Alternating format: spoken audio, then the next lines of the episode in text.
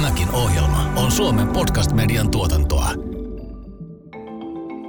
En halua nähdä semmoista tilannetta, että meillä Suomessa tulee jostain ulkomailta joku digitaalinen alusta, joka perustuu esimerkiksi oppilaiden jatkuvalle testaamiselle, jossa arviointi on tavallaan sitä jatkuvaa testien tekemistä ja niihin preppaamista – koska se on täysin vastakkainen sen suomalaisen koulun ja pedagogiikan lähtökohdan kanssa, mitä me täällä arvioidaan. Mutta se on ihan mahdollinen tulevaisuuskuva, jos me ei itse rakenneta omista lähtökohdista toimivia oppimisen alustaratkaisuja. Tervetuloa kuuntelemaan Alustatalouden faktat ja myytit podcastia. Alussa talous koskettaa jokaista, jolla on älypuhelin taskussa. Tätä sarjaa juontaa FutuCast-podcastistakin tuttu sarjayrittäjä William von der Baalen. Hänen seuranaan vuorottelevat Aalto-yliopiston alustatalouden asiantuntijat, tutkija Eero Aalto sekä tällä kertaa studiossa mukana oleva professori Robin Gustafsson. Tervetuloa Alustatalouden faktat ja myytit podcastin pariin. Mun nimi on William von der Baalen ja tänään mukana studiossa professori ja alustatalouden asiantuntija Robin Gustafsson. Moi Robin. Terve William. Tänään me puhutaan siitä, miten opetussektorin digitalisaatio ja alustamaiset ratkaisut vie koulutus- ja opetusmetodit täysin uudelle tasolle. Millaisia on alustapohjaisten ratkaisujen hyödyt ja haasteet ja mikä on kuntien ja kaupunkien rooli yhteiskunnan opetus- ja koulutusratkaisujen muutoksessa? Näistä asioista meille on saapunut puhumaan Olli-Pekka Heinonen, opetushallituksen pääjohtaja – sekä Digi One-hankkeen hankejohtaja Kirsi Lehto. Tervetuloa molemmille mukaan.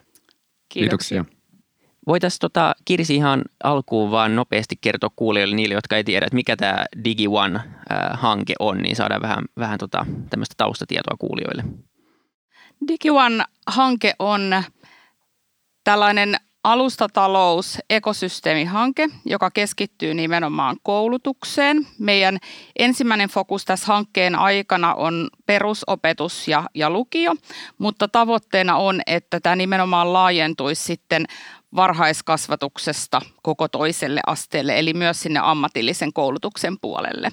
Ja meidän tavoitteena nimenomaan on se, että me saadaan kerättyä kaikki erilaiset koulutusalan palvelut ja sovellutukset samaan niin kuin kokonaisuuteen, jotta se olisi sitten käyttäjien näkökulmasta helppoa käyttää. Just näin. Ja, ja tänään me puhutaan nyt nimenomaan siitä, sit, miten nämä erilaiset alustaratkaisut ja, digitalisaatio vaikuttaa tähän pitkällä tähtäimellä ja myös sekä lyhyellä tähtäimellä oppimiseen ja opetussektoriin. Niin voitaisiin lähteä siitä liikkeelle, että missä vaiheessa me ollaan tässä vaiheessa, miten paljon tämä on jo vaikuttanut ja, ja mitä, minkälaisia muutoksia on, on havaittavissa – jos miettii niin opetussektoria tämän alustatalouden näkökulmasta? No meillähän on, on erilaisiakin alustatalousratkaisuja jo koulutussektorilla käytössä. Varmaan tunnetumpia on sitten kuitenkin Google ja, ja Microsofti, mutta sitten meillä on toisaalta myöskin oppimateriaalipuolella ja arvioinnin puolella erilaisia ratkaisuja. Ja haaste on tässä tänä päivänä se, että ne on hyvin erillisiä ja sitten koulutuksen järjestäjä ja opettajan näkökulmasta ne on myös hyvin hajanaisia. Ja nyt tämä Digivan alusta, mitä me haetaan tässä, niin sen nimenomaan tavoitteena on kerätä erilaiset palvelut yhteen, myöskin nämä olemassa olevat alustat. Just niin. Miten tämä Olli-Pekka opetushallituksen näkökulmasta näyttäytyy tämä, tämä tilanne tällä hetkellä? No sanotaan niin, että mä oon ollut yli 25 vuotta sitten silloin puhuttiin tietoyhteiskunnasta, niin aika pitkälti samojen kysymysten äärellä tosi silloin oltiin siinä tilanteessa, että hankittiin niin kuin kouluihin tietokoneita. Lähdettiin siitä, että tasa-arvon näkökulmasta olennaista, että kaikki oppilaat eri puolilla Suomea olisivat tässä suhteessa samanlaisessa asemassa. Paljon asioita on tapahtunut mutta paljon hitaammin kuin mä kuvittelin silloin yli 25 vuotta sitten. Ja aika pitkälti meillä on ollut semmoinen tilanne, joka on johtanut nimenomaan siihen, mitä Kirsi äsken tuossa kuvasi. Eli meillä on ollut vähän semmoinen, annetaan kaikkien kukkien kukkia ja jokainen tekee omia juttujaan. Ja nyt ollaan mun mielestä tultu siihen vaiheeseen, jos me ollaan tämmöisessä tietynlaisessa niin kuin integroinnin hetkessä. Eli siinä, että nämä eri toimijat, erilaiset funktiot, erilaiset palvelut tulee enemmän yhteen katsomaan sitä, että mitkä olisi ne yhteiset pelisäännöt, joihin kytkeytyen kaikki voisi sitä omaa palveluaan tai oppimista tukevaa alustaa kehittää ja sitä kautta päästä eteenpäin. Just niin. Sä oot Robin tätä aihetta kanssa osittain tutkinut, tiedät alustataloudessa paljon, niin miltä tämä sun silmin näyttää nyt? Allekirjoitat sä tämän tilannearvion, minkä, minkä Kirsi ja, ja Olli-Pekka tähän alkuun meille kertoi? Kyllä näin on, että tämä integraatiovaihe on niin sanotusti menossa tällä hetkellä tällä opetussektorilla. Ja ehkä se, mitä mä näen itse, on tässä sen yksityisen ja julkisen sektorin tuottamat oppimisratkaisut, oppimateriaalien, sen ratkaiseminen, että miten se tapahtuu, koska perinteisesti yksityinen sektori on tuottanut oppimateriaalia, erittäin laadukasta oppimateriaalia, mutta tänä päivänä nämä alustamaiset ratkaisut mahdollistaa sen, että kuka tahansa, esimerkiksi joku opettaja jossain Syrjäkylän lukiossa voi tuottaa erittäin laadukasta opetusmateriaalia. Ja miten me saadaan hyödynnettyä tätä, niin, niin, niin se on mun mielestä äärimmäisen tärkeä kysymys tässä tilanteessa. Ja paljon puhutaan tässä samassa asiayhteydessä niin kuin oppimisen digitalisaatiosta. Miten nämä eroavat toisistaan se, että kun puhutaan digitalisaatiosta tai alustataloudesta, onko ne samoja asioita vai onko ne jonkun isomman kokonaisuuden samoja asioita vai onko niissä joku oleellinen ero näiden välillä? Ehkä olisi hyvä, hyvä niin kuin selventää sekin vielä tähän alkuun. Tosiaan alustahan on tämmöinen niin sanotusti digitaalinen kohtaamispaikka. Et siellä voi kohdata opiskelija, opettaja, oppimateriaalin tuottaja tai siellä voi myös kohdata van, vanhempi ja toinen vanhempi, joka, jolla on haastetta tukea sitä oppimista sille tota, lapselle, nuorelle. Eli tässä yhteydessä meillä on olemassa jo tänä päivänä kaikki todella rikas oppimateriaali ja pedagogiset ratkaisut, mutta se, että kaikki voisi hyödyntää niitä tehokkaasti, niin me ei pysty tällä hetkellä, ja nämä alustamaiset kohtaami, tämmöiset kohtaamisalustat, digitaaliset kohtaamisalustat, pystyisi tätä ratkaisemaan, mutta tällä hetkellä tämä vanha rakenne jollain tavalla estää sen innovoinnin ja kasvun tällä puolella. Just niin. Olisi kiva kuulla vähän visioita. Paljon puhutaan nimenomaan siitä, että Suomen koulutusjärjestelmä on maailman parhaita ja, ja näin. Ja, ja itsekin olen ollut kuitenkin vähän huolissaan pitkältä tähtäimellä, että pysytäänkö me vauhdissa mukana, kun tulee paljon uusia ää, innovaatioita ja, ja muut maat kehittyy, niin, niin ää, miten te näette, että, että jos me saadaan nämä ratkaisut onnistumaan, ja, ja saadaan tämmöiset alustat toimimaan vaikka nyt Suomen tasolla kunnolla, niin mitä se parhaassa tapauksessa mahdollistaa? Miten sä Olli-Pekka näet tämän? No mä näen niin, että tässä on niin kuin tietyllä tavalla vähän niin kuin samanlaisesta asiasta kysymys, kun me ollaan meidän koulutusjärjestelmää rakennettu vuosikymmenien kuluessa – ihan tavallaan niin kuin fyysisestä koulujen rakentamisesta ja sitten sen pedagogiikan rakentumisesta, opettajien osaamisen rakentumisesta, erilaisten tukirakenteiden rakentumisesta. Tässä on tavallaan niin kuin vähän samasta kysymys, mutta digitaalisessa ympäristössä. Ja se tietysti niin kuin vie aikaa. Olennainen asia on kyllä nimenomaan se, että miten näitä asioita ja sitä rakennustyötä tehdään niin, että ne eri osa-alueet kytkeytyy siihen yhteiseen kokonaisuuteen. Ja, ja meillä Suomessa meidän niin kuin vahvuus on se, että meidän se ammattitaito nimenomaan oppimisen ja opetuksen osalta on tosi vahvaa. Ja sitten meidän kannattaa pitää kiinni myöskin niin kuin oppimisen alustaratkaisuissa. Et se on tavallaan se asia, jonka tulee niin kuin määrittää sitä, että millaisia ratkaisuja me siihen ympäristöön rakennetaan. Ja, ja silloin, jos me onnistutaan niin kuin siinä, niin mä näen, että me niin kuin oppimisen osalta ollaan nähty vielä aika pieni osa niistä hyödyistä, mitä on mahdollista saavuttaa. Et kyllä mun, mun näkökulmasta – se iso asia on se, että me päästään parhaimmillaan semmoiseen tilanteeseen, jossa se digitaalisessa ympäristössä oppimissisällöt on sen tyyppisiä, jotka myöskin voivat syntyä sen oppimisen myötä. Ja se oppimisen yhteisö korostuu. Ei siis se, että olisi tavallaan yksilö ja kone yhteys, vaan tavallaan ratkaisuja, jossa se itse asiassa nykyistä paljon laajempi yhteisöllinen oppiminen voi tapahtua, koska se on itse asiassa myöskin syvempää oppimista, kun se oppiminen kiinnittyy ihmisten väliseen vuorovaikutukseen. Ja, ja kolmanneksi se, että niin hassulta kuin se kuulostaakin, että se oppimisen konteksti niin voi olla niin kuin virtuaalisessa tilanteessa aidompi kun se on esimerkiksi jossakin oppilaitoksen luokkatilanteessa.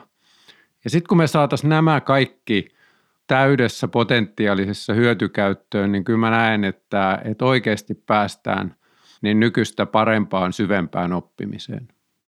Täällä studio, studio nyökkäilee. Onko teillä lisättävää tai miltä tämä kuulostaa?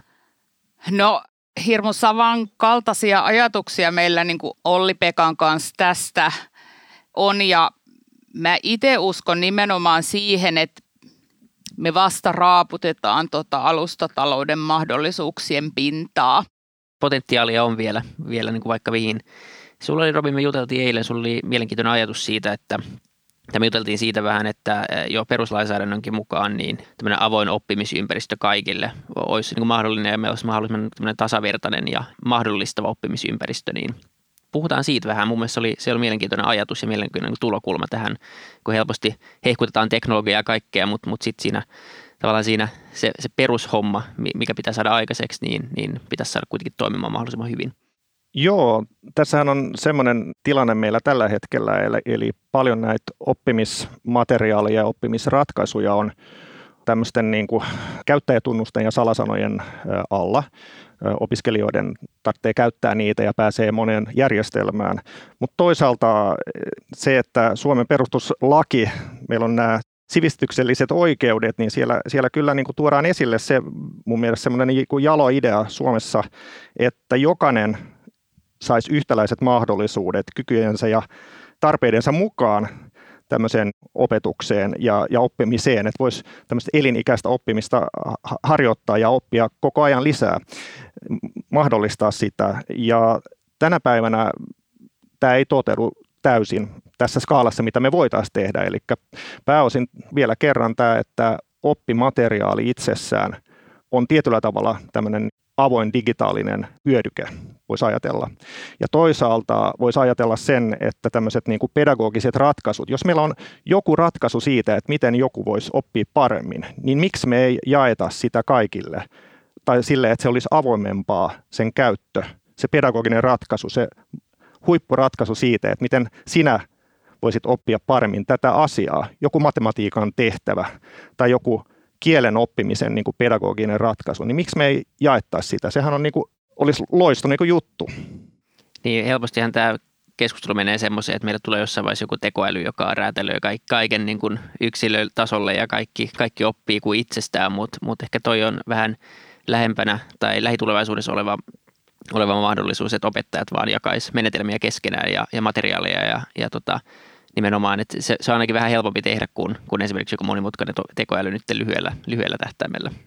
Ju, juuri näin, eli tietyllä tavalla se, se pointtihan on tässä se, että meillä on hajautettuna tällä hetkellä paljon ratkaisuja tähän tilanteeseen, mutta tämmöinen niin kuin digitaalinen kohtaamisalusta voisi parhaimmillaan, ja totta kai niitä pitää olla monenlaisia, mitä enemmän meillä olisi tämmöisiä hyviä digitaalisia kohtaamispaikkoja oppimiseen ympärillä, niin sitä todennäköisemmin me saataisiin näitä räätälöityjä oppimisratkaisuja kaikille.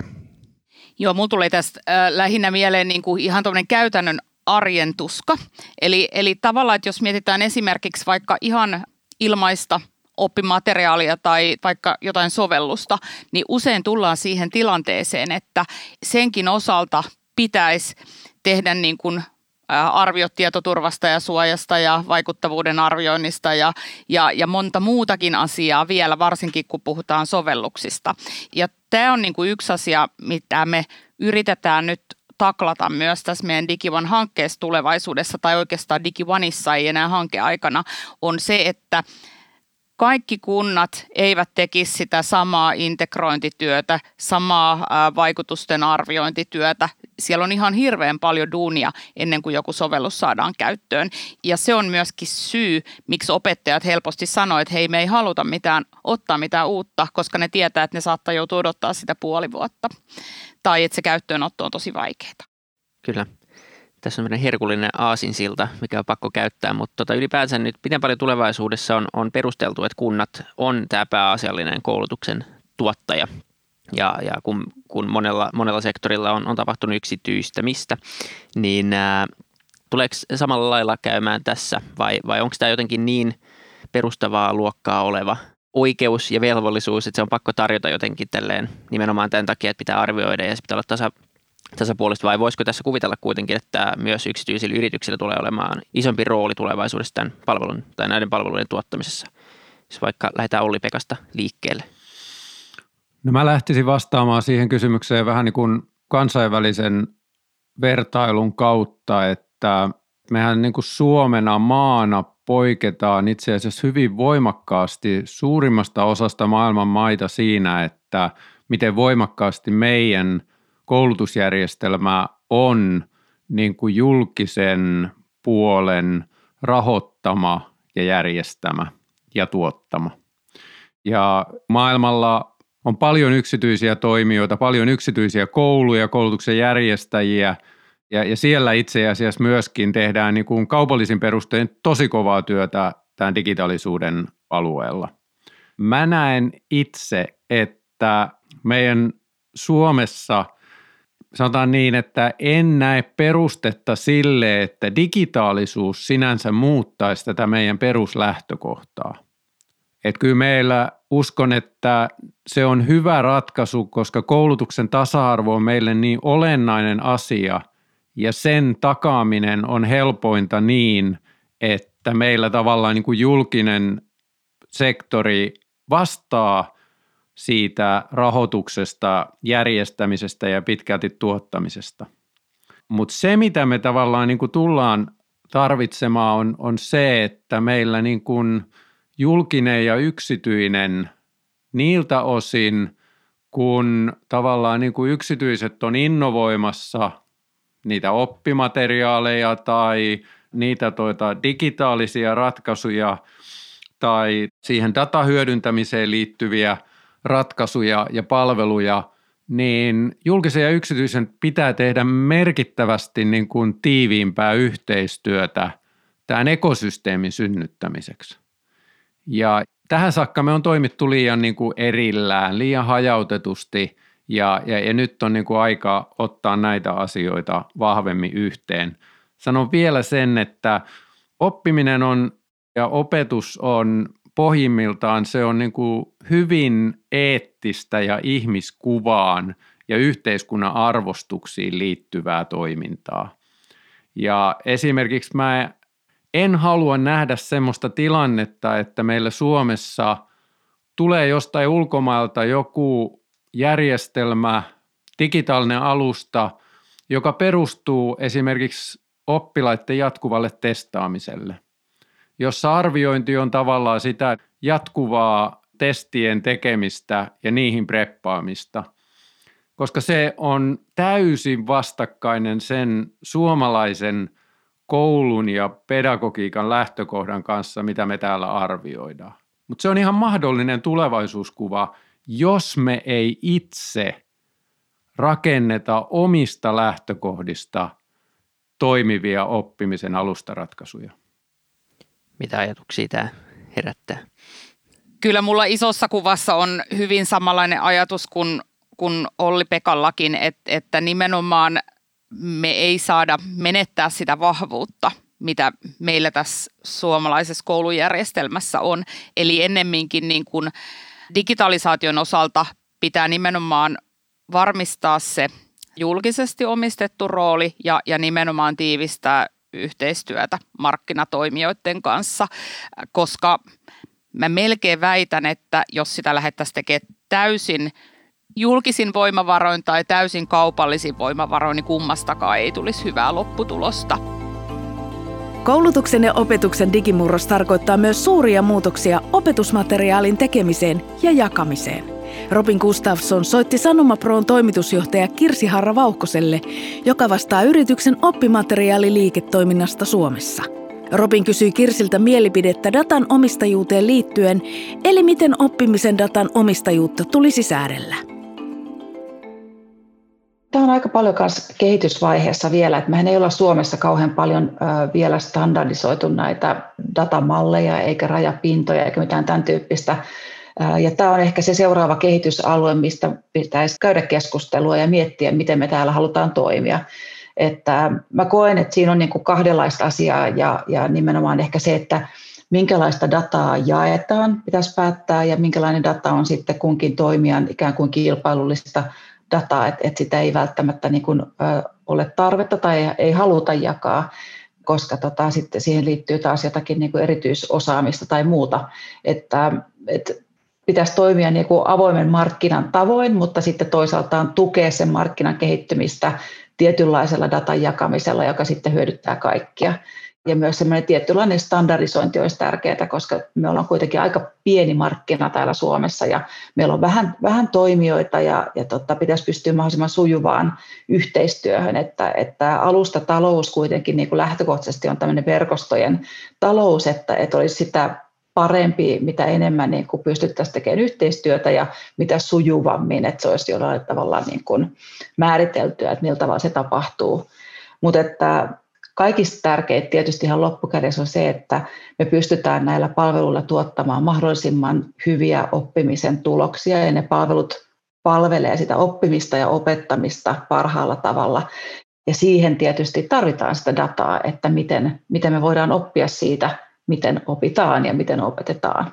Kyllä, kyllä, ja ajattelin itse asiassa just niin kuin kysyä tota, tätä asiaa ehkä vähän niin kuin tarkemmin, eli just tämmöinen niin kuin yhteistyön, kyky tehdä yhteistyötä monen toimijan osalta näistä opetus, oppimateriaali- ja oppimisdatan osalta, niin, niin mitä tämä niin kuin parhaimmillaan niin kuin sille opiskelijalle tai opettajalle tai jopa vanhemmille voisi tarkoittaa tämä, että me voidaan niin kuin hyödyntää tätä digitalisaatiota ja alustataloutta täällä opetussektorilla? Mitä se parhaimmillaan voi tarkoittaa? No, siinä on varmaan moniakin asioita, mutta ehkä mä näkisin niin kuin sen parhaan asian olevan toi henkilökohtaisuus ja personoitu oppiminen, että jokaisen oppiminen tai oppimisprosessi saisi sellaisen tuen, mitä se tarvii, että voitaisiin käyttää just niitä oppisisältöjä tai tapoja oppia tai materiaaleja, et, jotka, jotka tukevat sen kyseisen oppilaan tarpeita. Et, et siihen niin kun, voisi mun mielestä päästä paljon paremmin vielä, että et tiedetään mikä on kunkin niin kun, tapa oppia ja, ja että pystytään tarjoamaan sitten ne parhaat välineet siihen oppimiseen. Kyllä. Vielä jatkaen tätä verkostomaista yhteistyötä, jota sä, josta sä puhuit ja, ja siitä, että niin kuin monet toimijat kannattaisi pyrkiä tekemään yhteistyötä tässä, tässä kehitystilanteessa, niin, niin kuinka myös lähtökohtaisesti avoimia te olette tekemään niin kuin yhteistyötä erilaisten alustayritysten kanssa? Joo, mä näkisin tässä taas, että, että se niin kuin käyttökokemuksen kehittäminen sieltä loppukäyttäjän, eli opettajan tai oppilaan näkökulmasta, se on niin se kaikista tärkein. Ja, ja nyt tietysti tällä hetkellä, kun katsotaan sitä, niin se on vielä, vielä aika semmoinen hankala joissain kohdin, kun täytyy kirjautua ikään kuin erikseen erilaisiin järjestelmiin. Tässä kohtaa on, on otettu kuitenkin hyviä edistysaskeleita. Meillä on Suomessa tullut tämmöinen MPAS, tunnistautumisjärjestelmä, joka sitten jo ikään kuin standardoi yhden osan tästä, mutta että siinä voidaan vielä ottaa hyviäkin kehitysharppauksia eteenpäin, mutta että se käyttökokemus olisi mahdollisimman jouheva ja pystytään liikkumaan erilaisten palveluiden välillä mutta sujuvasti ja, ja näin. Että kyllä me siinä yhteistyössä ehdottomasti halutaan olla mukana ja, ja tota, ollaankin tosi paljon. Että kyllähän me tälläkin hetkellä jo ollaan linkittäydytty moniin asiakkaiden järjestelmiin ja näin.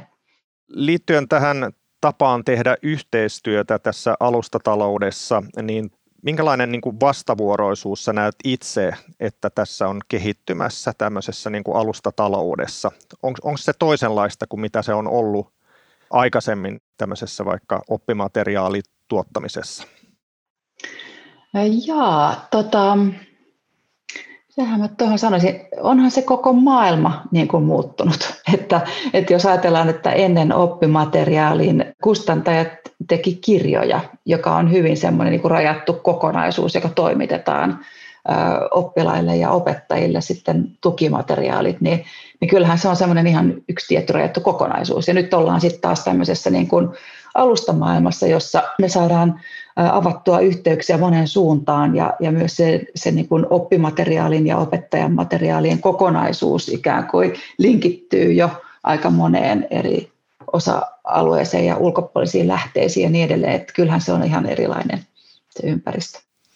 Ja lopuksi vielä, minkälainen viesti sulla olisi päättäjille ministeriössä, opetusministeriössä tai poliitikoille tässä tilanteessa, kun näitä, nämä on kehittymässä nämä oppimisratkaisut, alustamaiset oppimisratkaisut Suomessa?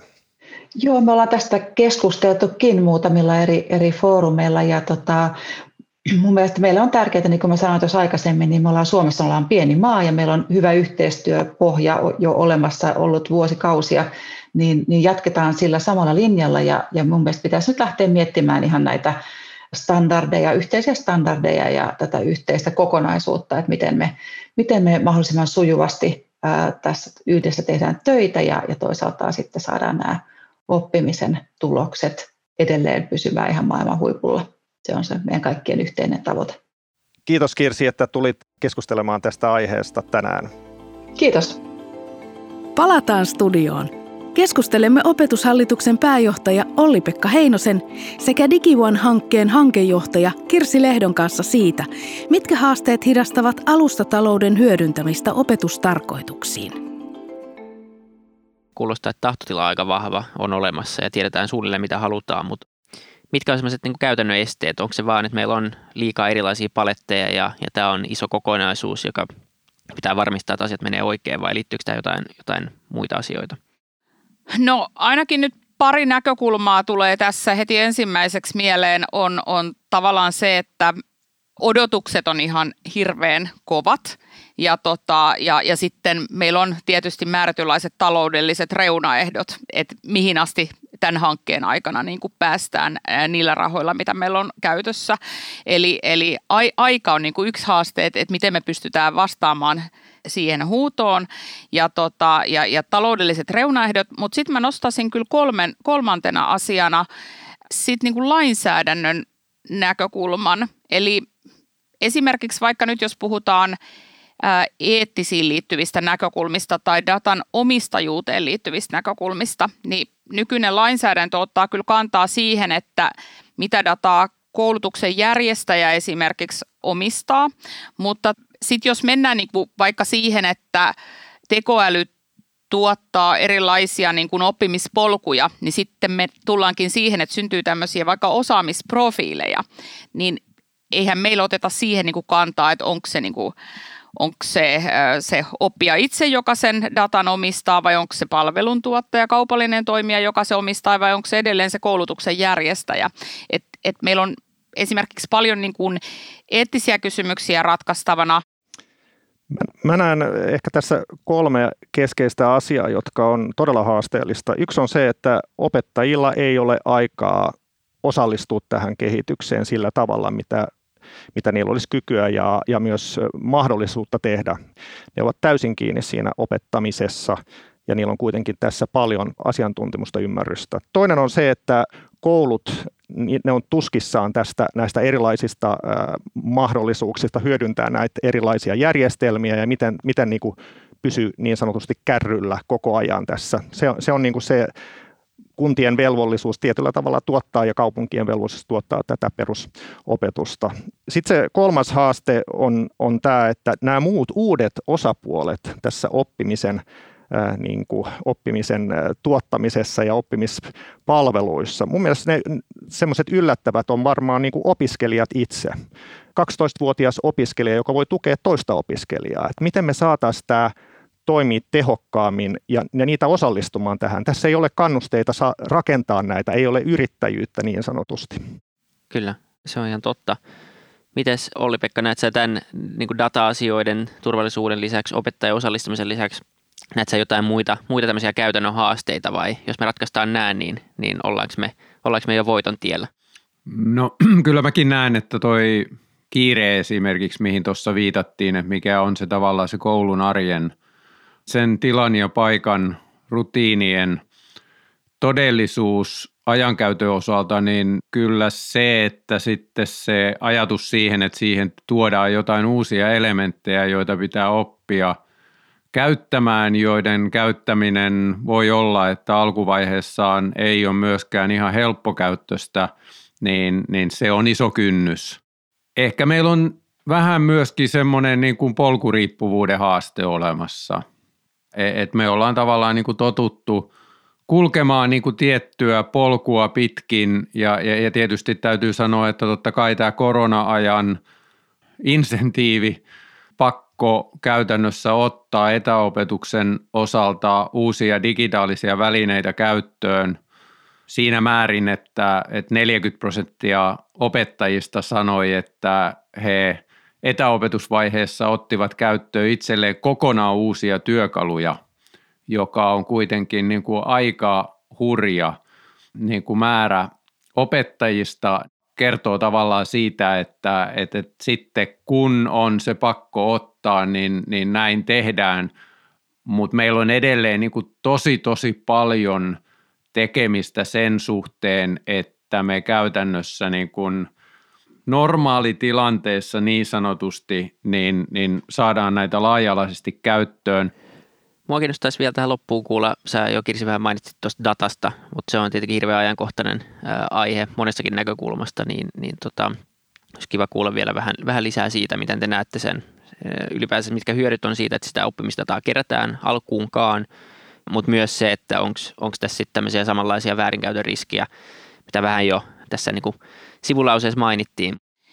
Joo, ainakin yksi ensimmäinen iso päätös, mitä me ollaan tehty nyt niin kuin matkan varrella, kun ollaan tätä ekosysteemiä kehitetty, niin se liittyy juurikin niin kuin siihen, että, että kuka omistaa sen alustan, että lähdetäänkö me kilpailuttaa se niin kuin kokonaan.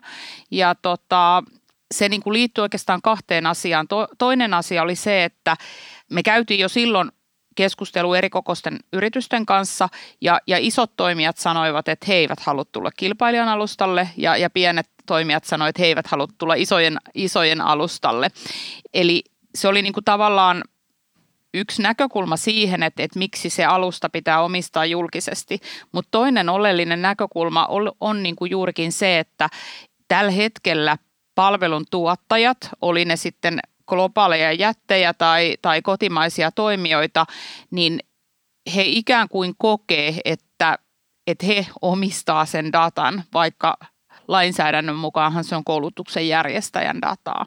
Ja ehkä juuri sen takia, kun se data on niin suljetusti kiinni niissä palveluissa ja myöskin ikään kuin sidottuna sinne oppilaitoksiin eikä niihin oppijoihin, niin me ei rehellisesti sanottuna mun mielestä edes tiedetä sitä vielä, että millainen potentiaali siellä on. Et, et jos mietitään näitä niinku suomalaisia ä, geenipankkeja vaikka, että et millaista tutkimusta sieltä on niinku löytynyt, niin mä jotenkin uskon, että tämä koulutuksen ja oppimisen data tulee olemaan tulevaisuudessa samanlainen kultakaivos, jota me ei ole edes vielä raapastu pintaa. Onko teille Robin ja Olli-Pekka jotain huolenaiheita tai jotain, jotain muita, muita ajatuksia vielä tähän datan hyödyntämiseen liittyen? No ehkä, ehkä tavallaan se huolenaihe jälleen tuolta maailmalta, että mäkin olen vieraillut kiinalaisessa koulussa, joka on ollut niin digitalisaation hyödyntämisen edelläkävijä, jossa kaikki oppilaita koskeva tieto, data oli käytännössä luokkahuoneen seinillä, terveysdataa mukaan lukien. Ja me ollaan Suomessa, me ollaan kuitenkin, me ollaan niin kuin toisenlainen yhteiskunta ja, ja se luottamuksen ulottuvuus on meille niin olennainen.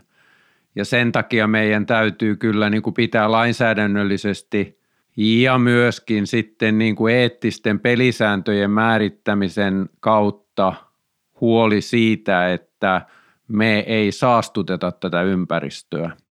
Ja sen takia nyt kyllä on se korkea aika katsoa myöskin tämä lainsäädännöllinen kehys ja sitten ne eettiset pelisäännöt kuntoon.